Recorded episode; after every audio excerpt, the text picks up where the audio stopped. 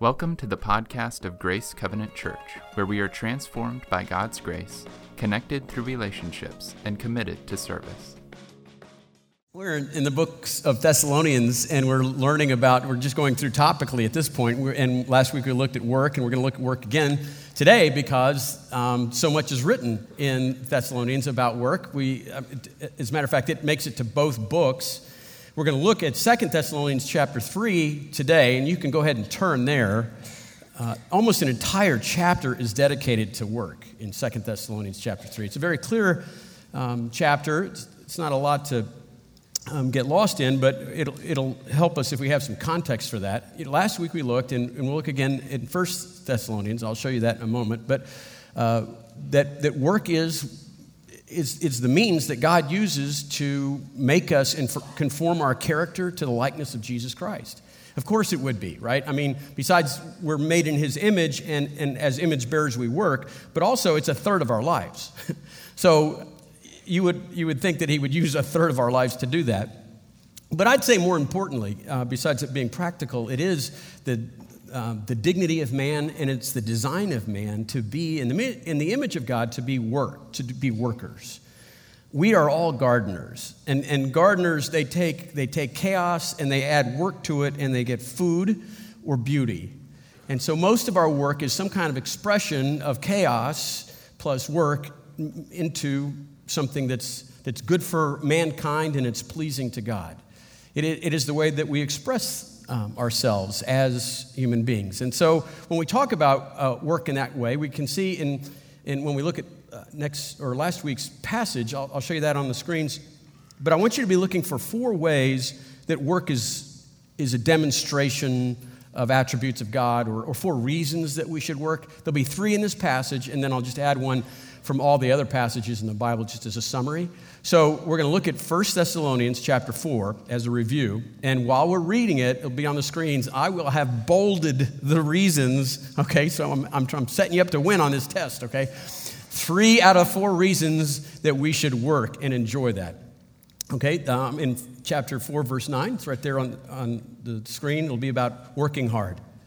Now, about brotherly love, that's why we work. There's the first one. And about brotherly love, we do not write, we don't need to write you, for you yourselves have been taught by God to love each other. In fact, you do love all the brothers around throughout Macedonia, and yet we urge you, brothers, to do so more and more. And here's how. Okay, that's why it's one of the reasons to love. Verse 11 Make it your ambition to lead a quiet life, to mind your own business, and to work with your hands, just as I told you so that your daily life will, may, may win the respect of those outsiders and you will not be dependent upon anybody.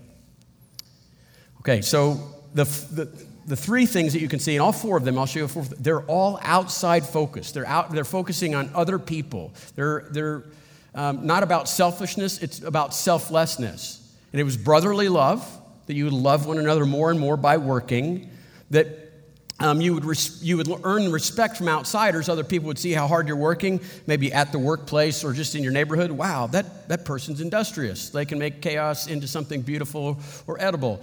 Uh, third is that you wouldn't be a burden to other people, you wouldn't be a burden to people in the church. And then the last one, it's not in this passage, it's assumed in, in both Thessalonians and throughout the Bible, so that you can give to other people that are in need. So you're going to probably, some people will be making more than they need, and so you, you get the opportunity to help people make up uh, in the areas that they can. And so, as you can see, all four of the reasons that are mentioned just in this passage anyway are focusing on someone else.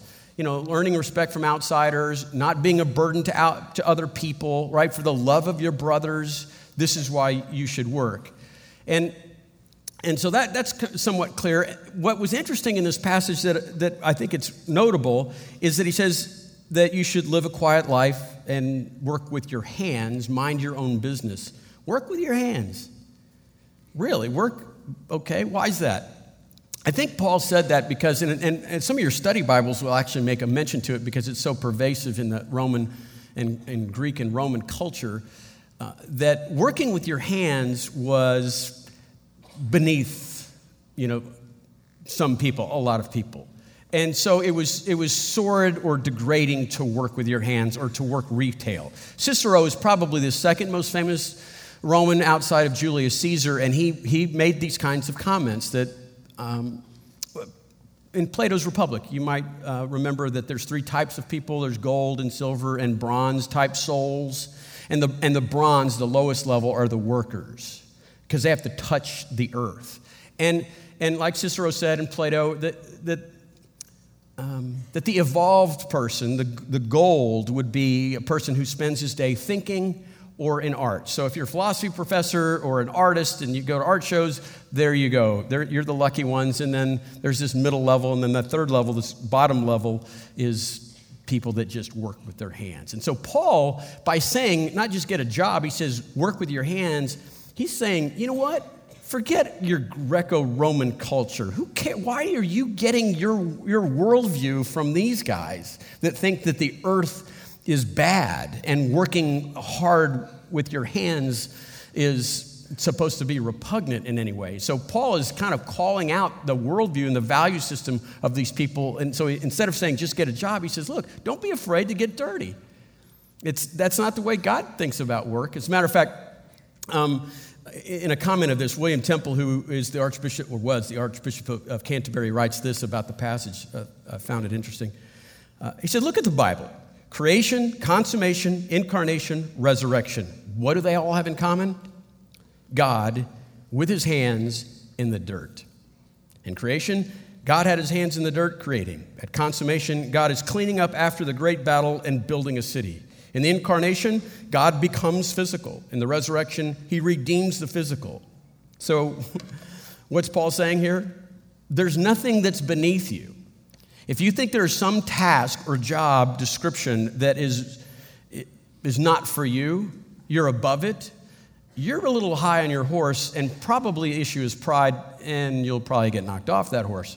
Because it's all good. All good work is God's work. If it's ethical, right, all good work is God's work. It is through work that we love God and love people. We love God by showing the dignity of, of our, uh, our nature, right? We, we, we're creators like God. We take chaos and we transform it into something that's edible or beautiful.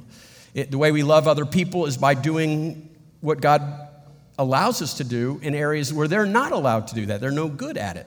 And I think because I was studying this passage this week, I had some trees trimmed, and a few years ago, um, I learned that I shouldn't be trimming trees. And anyway, these guys, uh, just came to our house looking for work to do, and so they were up there at 15. I think I think our trees are 15, maybe even 20 feet high, and they're and they're just they're jumping from tree to tree with a chainsaw in tow. And after the whole thing was over, because I was studying this passage, I was thinking more about they were just looking for a job. I was thinking, thank you, thank you so much, because uh, Thank you. There was a language barrier, so they just said, you know, give me the money and then we'll be gone. Okay, just, I don't know, good, good for you, you creepy guy, man. But the, the idea here is, is that you get to serve other people with the gifts God gives you and the ability to do things that other people can't. That's how you love them. So that's, that's what was part of First Thessalonians. That's the lessons that they uh, were able to learn through that. But today we're going to talk about something that comes up in Second Thessalonians, and that is the problem that we have with a person that won't work? What do you do with someone who won't work? Not can't work, won't work. It's not like they live in Detroit and there are no jobs there. It's not like they're disabled and they cannot work for some reason. They will not work. And, and they're self centered enough to say, you know what, everybody else can make ends meet for me. What do you do with that person? That's the topic of Second Thessalonians. I mean, we all probably know stories about people that made a, might have had a really nice job in an air conditioned building and, and something happened, and, and, well, just the stories here at Grace, and they ended up getting a job throwing newspapers or working construction. Another guy drove a cab, and they're all doing that while they can maybe find another job, or that's where they settled into. And, and you know why they did those things? Because all good work is God's work. It wasn't a step down, it was just a move over and they, and they did what they needed to do for their family, to provide for their family. But what do you do with a person that won't work? Okay, let's just, let's just personify this. Let's just say that you have a, a sister, a grown sister, who's married to a man named Biff. I know, you probably warned her early. Um, but she didn't listen to you, and so you, you know, when you marry a man named Biff, so he gets let go in January, and you do, you know, it's family, right? So, hey, how can we help you? We have some resources. Sure, we'll help you make maybe a car payment or get you through this difficult time. Time goes by. Uh, okay, your kids' sports camp, they've been going all these years, you bet. We'll maybe help pay for some of that. Mm-hmm, great. So you run into them in Thanksgiving, and still there's nothing. And you say, okay, it's been 11 months now. So tell me where you've looked. Okay, why are you applying for jobs that you're not qualified for? Why are, why are you applying for jobs that, did you know, did you know Home Depot boasts hiring? I mean, Home Depot always has a place to work. You can work there. And he says something like, well, I'm not going to work there. Oh, okay, okay. I'm going to need to talk to my sister, your wife, because that's going to change the way we do things in the future. So when he calls later on and says, Hey, brother in law, can I borrow some more money because I might lose the car? You say, You can borrow my bike, but only for a couple months while you ride it to interviews. See, I mean, something, how long will you give someone money not to work? Okay. Will there ever be a time where you say, wait a minute, I don't think we're part of the solution anymore. I think we're part of the problem. I think I think we crossed the line from love to being manipulated. Do you think that that's possible? I think it is. I think you can get to a place where you're causing more damage than good. And, and that's, that's what's happening in this story, but the story gets worse because Biff is never missing a Bible study. I mean, he's coming to everything at the church and he's mixing it up with everybody, trying to get involved as much as he can because he has so much free time because he's not working. That's what they're having to do.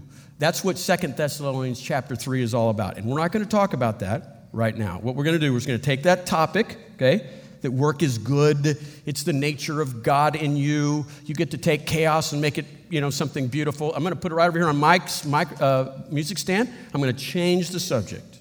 Okay, we're not going to talk about loving God and loving others through work. Now I want to talk about what words mean. Big words, like uh, not big, big, but big, important. When the Bible uses words like faith and love and knowledge and trust, those are very powerful words. And in the Bible, whenever those words are, are used, there's an absolute assumption that we do not assume, okay? in our culture, because we're, we're product of, of kind of a Greek and, and uh, enlightenment, I don't know, whatever, I'll tell you more about it later, but we just have a different view of those words. When the Bible talks about words, it talks about those words having meaning and, the, and, and their action words. I, I saw a video this past month that reminded me of a few churches that I've worked in and a few Bible studies I've been part of where they don't, they don't think words mean what they mean. And it was funny enough that I thought I'd show it today, maybe even a couple times. Why don't you, I'll show you this video and think about this being a Bible study, not necessarily a restaurant.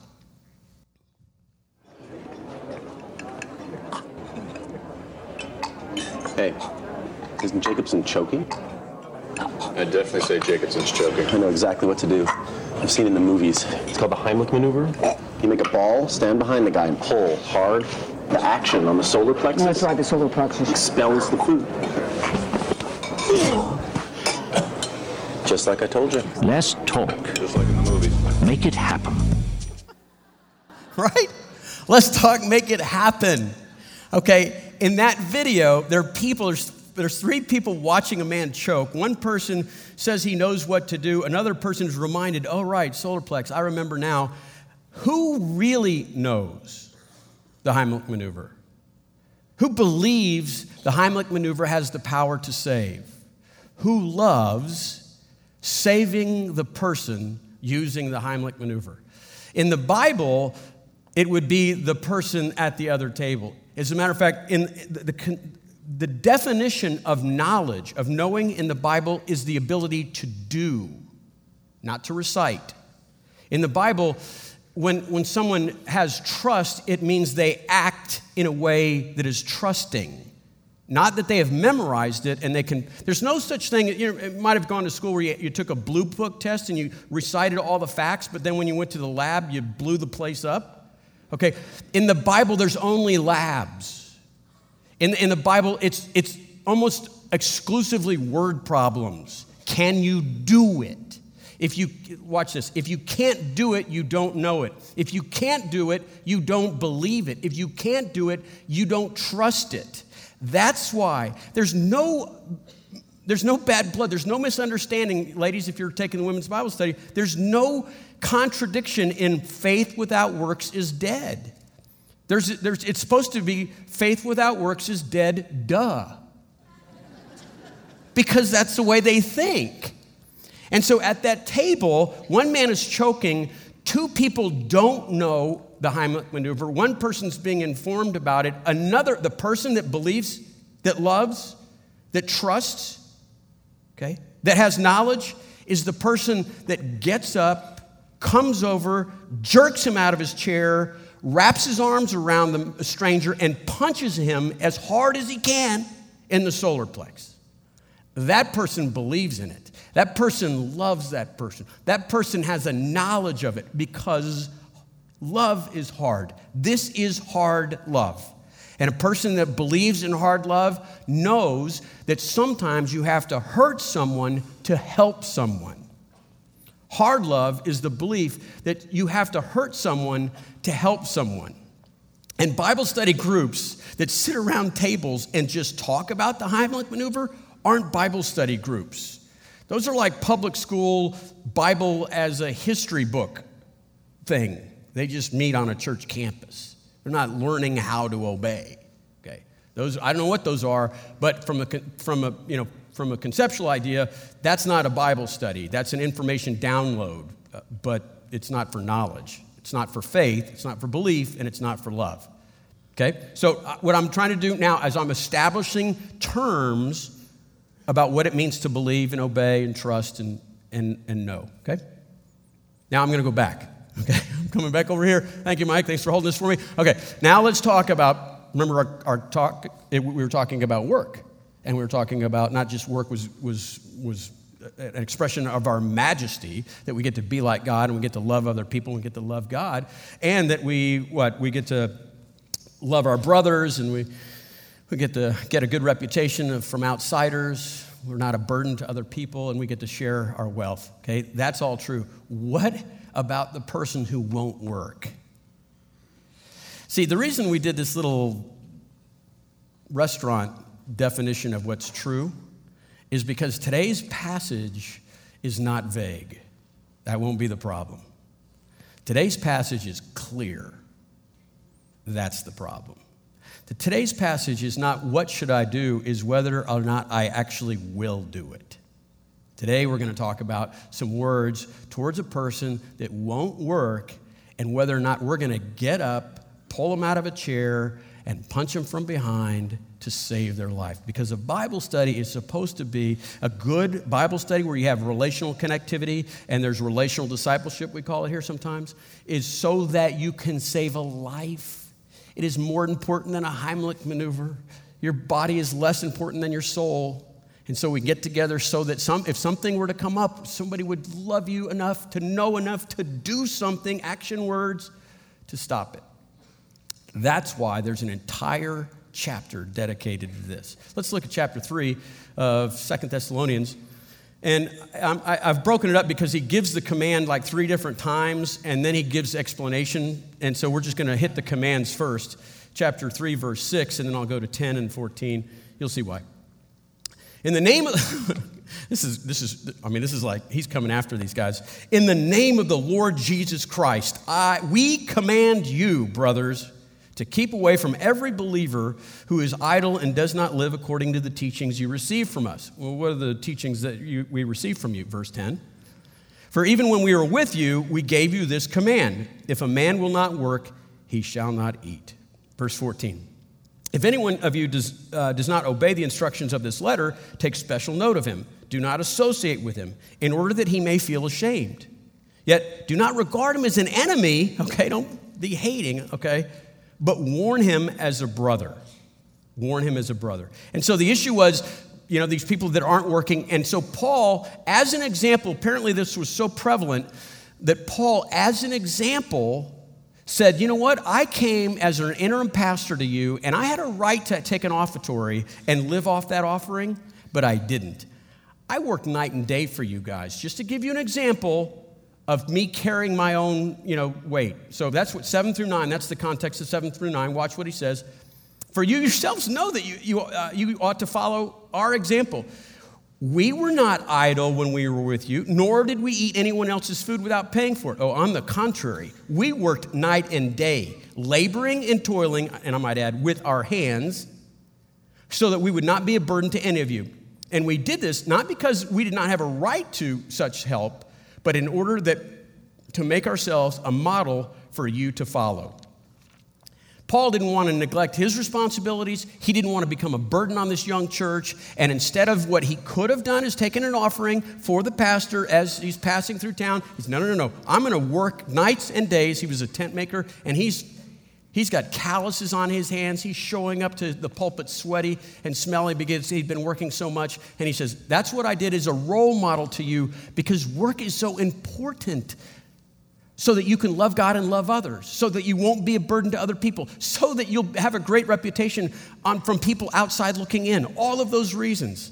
This is a serious issue. Look what Paul, there, apparently, this is pervasive in a, number of churches because I think some people thought Jesus was coming back, and so they just like, good, I quit then, you know? Or the church was known for being generous, and it's like, fine, I can live off of them. And so Paul wrote this to his young uh, Padawan, Timothy, because Timothy had a church going and he had tr- same trouble. He said, if anyone does not provide for his own relatives, especially his immediate family, he has denied the faith and it's worse than being an unbeliever. So Paul's saying, look, there's this guy, faith and works, they have to go together. And this, if this person's not even providing for his own family, sounds crazy, but if he's not even providing for his own family, he doesn't have faith. Because faith is an action word, and he's idle. so Paul's telling us, you know, what is it? Again, this is a person who not won't work, not can't work. They're not in Detroit where there's no jobs. He's not disabled and unable to work. This is a person who says, "You guys pay my bills," or "I don't want to work. I don't know, just don't want to." So here's what is a church to do? Okay, that's, the, that's what Paul is answering. What is a church to do? And the reason I say what is a church to do is because if you look at this is harsh. I mean, verse 6 In the name of the Lord Jesus Christ, we command you, brothers. Okay, that, the, the, all, he, he throws in all of the titles he has. In the name of the Lord Jesus Christ, I command you. I command all the brothers. It's funny, sometimes some things kind of get weird. We have some people that go off the rails a little bit around here. And the, and the response is, hey, uh, why, aren't, why aren't the ministers dealing with this? And you know what our answer is? You're the ministers. You're the, he, didn't, he didn't say, this isn't a letter to the elders or the leaders or the pastors. This is a letter to the church. He's going to talk to Biff in a few sentences later. We'll look at his words to Biff. But he's talking to everyone. He's saying, You guys, what is the church to do? The first thing he says, you do not associate with them. Look at verse uh, the, the, well, actually, verse 6 continue. Do not associate. In the name of the Lord Jesus Christ, we command you, brothers, to keep away from every brother who is idle and does not live according to the teachings that you receive from us. So, this is kind of the final step in uh, kind of, I think there's a four step process. So, this person that you know, Biff, is, is in your home group or he's in your Bible study or whatever it might be. One person says, Hey, Biff, it's been like a couple years now. What? Have you been to the career stuff we have at the church? Yeah, okay. Have you, what, you know, there's a job at, at right, at Home Depot. So you're doing all these things, and, it's, and then it's becoming clear that it's, it's not a matter of, it's a matter of they won't work. And so now two of you go. And then, like, the whole group goes, and then you get other people involved. But, but it starts with you individually, and we don't have time to go into the passages, but it's, there's a point where, where a church or a Bible study or a Sunday school class, there might be an announcement made, and when the announcement's made, it's like you don't associate with them anymore. And, and don't be too harsh. It's like you would do this um, with your children. It's like you can't watch cartoons until your room's clean. Is your room clean? No. Okay, then you can't watch cartoons. I mean, I'm not putting you on timeout because I'm being mean. I'm just trying to get you to be responsible. So, what's good enough for, you know, little Biff is good enough for big Biff. I Need a new name. Uh, second, what is the church to do? Okay, uh, stay away. And the second one is do not feed them. do not feed the bears. Uh, for even if, for even when we were with you, we made this rule: if a man will not work, will not work, he shall not eat. Because if you feed the person, it's you're feeding the problem. And put it another way, there is nothing quite as motivational as a growling stomach. That is very helpful. How hungry are you? Hungry enough to get a job? No? Okay. Next, uh, you hurt them with love. 14 and 15. If anyone does not obey the instructions in this letter, and that includes everyone that's helping, you know, that's helping, take special note of him. Do not associate with him in order that he may feel ashamed, yet do not regard him as an enemy, but warn, warn him as a brother. So, look, this is positive peer pressure. You're, you're, saying, look, you know what? Instead of coming to the men's Bible study, the women's Bible study, or, or the Sunday school class, why don't you stay home and, and work on getting a job? And we're going to just keep helping you do this one thing right because your reputation is ruined, right? All those things. You're not helping the rest of us. You're taking from the rest of us. You're not loving the rest of us. And so you need to focus on that one thing. And don't treat them, you're not, if you're, if you're being vindictive, if you're being mean spirited, you're doing this wrong. You're to treat them like, he says, like a brother. Some tra- translations say, like an insider, not like an outsider. Okay. Now, most churches don't teach in this entire chapter. They act like there's two chapters in Second Thessalonians a lot of churches don't deal with this type of thing because they don't want to be judgmental um, or they don't want to deal with conflict. Conflict's difficult to deal with. But what's the alternative? To watch a man choke while we talk about knowing the Bible and we don't know it. We're not trusting, we're not obeying, we're just throwing words out and they've lost their value. They're meaningless. And, and, and so we won't be a church that watches people choke because love doesn't do that. Okay? Love does not make it easy to continue to sin. Love makes it easy to re- repent. Okay, let me use non church words. Love makes it difficult to continue to do wrong. Love makes it easy to start doing right. That's what love is.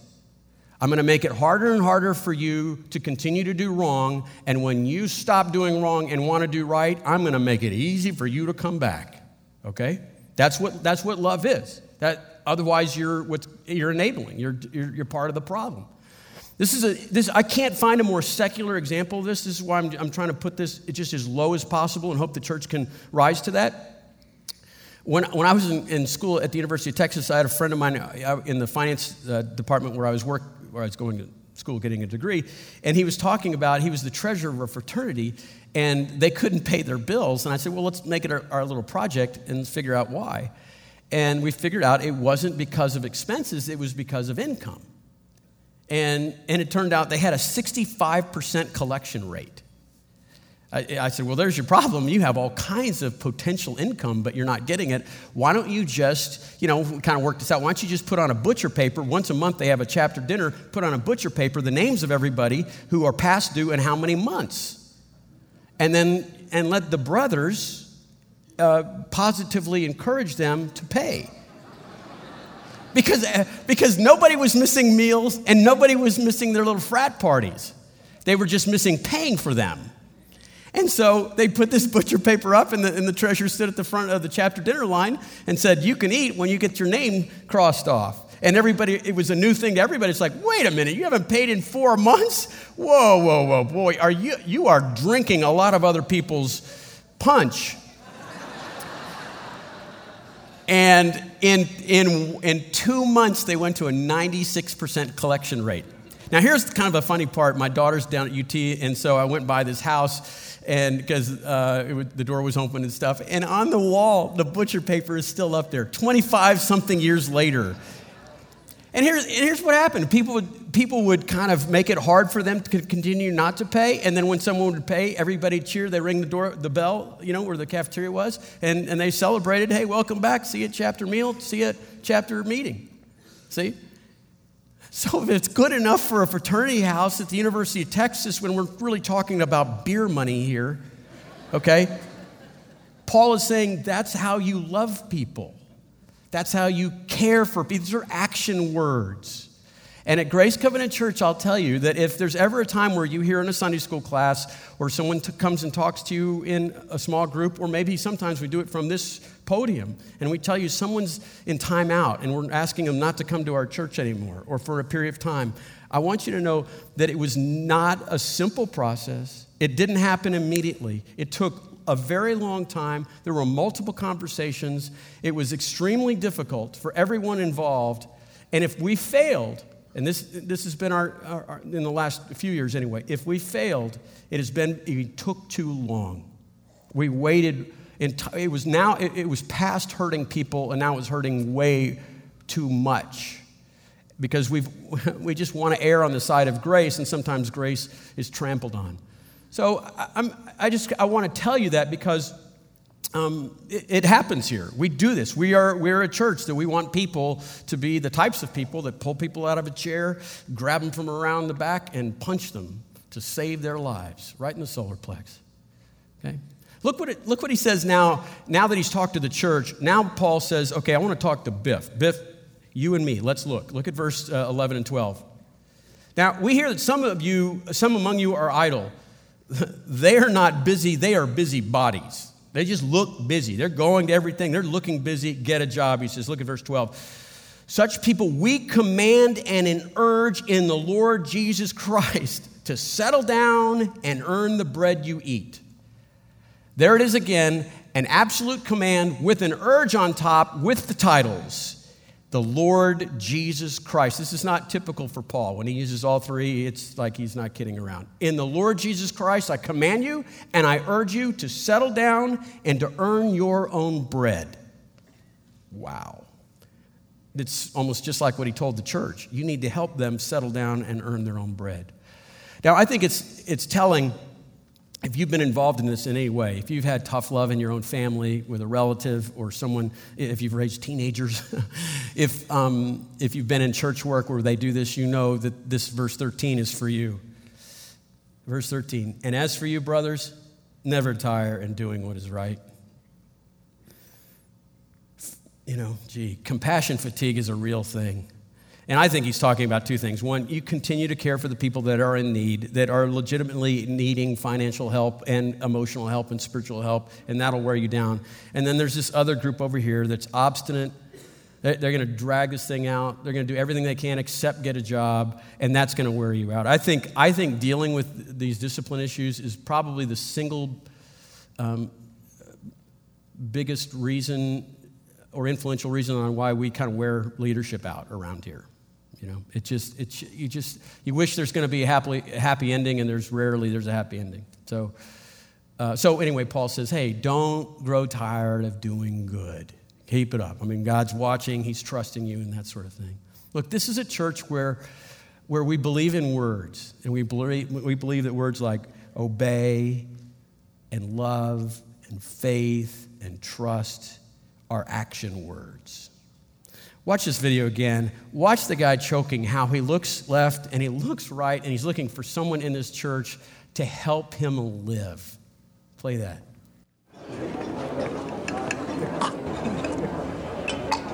Hey, isn't Jacobson choking? I'd definitely say Jacobson's choking. I know exactly what to do.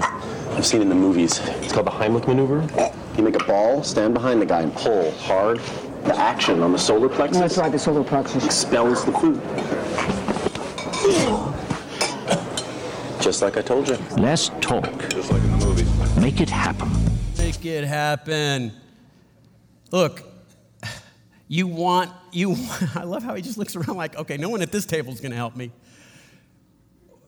Be a person at a table that will help. Okay? It, it might be clumsy, might be reckless. Treat him as a brother, okay? Or a sister, but, but be the person that's willing to grab someone out of the seat, tear them up, right? Wrap your arms around them and punch them as hard as they can in the solar plex to free them from the thing that's killing them. These are action words faith and belief and trust and obedience. These are action words. I think I, there's people come to our church sometimes from other churches, and when they visit, they, they give us, and I, I would consider one of the better compliments that we receive, and it's when your, some of your parents come here, maybe for a baby dedication, but it's, it's, it's adult, it's a, parents of adult children, right? So the 20s, the 30 year olds, and their parents will come, and this has happened on, on more than a few occasions, where a dad generally will come and he'll talk to me or Ray or someone in leadership, and he'll say, Thank you. I can trust my kids with you. They went through a very difficult time where the husband went crazy or the wife went crazy or there were some addictions or whatever it might be, and your church like held them to it. You made them make choices. And they quit listening to us, and I thought if they were going to just come to a church and fill their calendar with Bible studies that never had to apply anything, that's what I feared. And then they came here. And I, I feel like that is one of the greatest or the deepest and most um, integrity oriented compliments that a church can receive because I think, I think that's how God works. I think a lot of you are here because God brought you here because God trusts us because we'll, we believe in the Heimlich maneuver. And, and it's just, you're no different. You'll let your children play with the house down the street that's, that disciplines their children. And the house two doors from you that's closer and the kids get to do whatever they want, you won't let their kids, you won't let your kids in their house. You can have their kids in your house, but you don't let your kids in their house.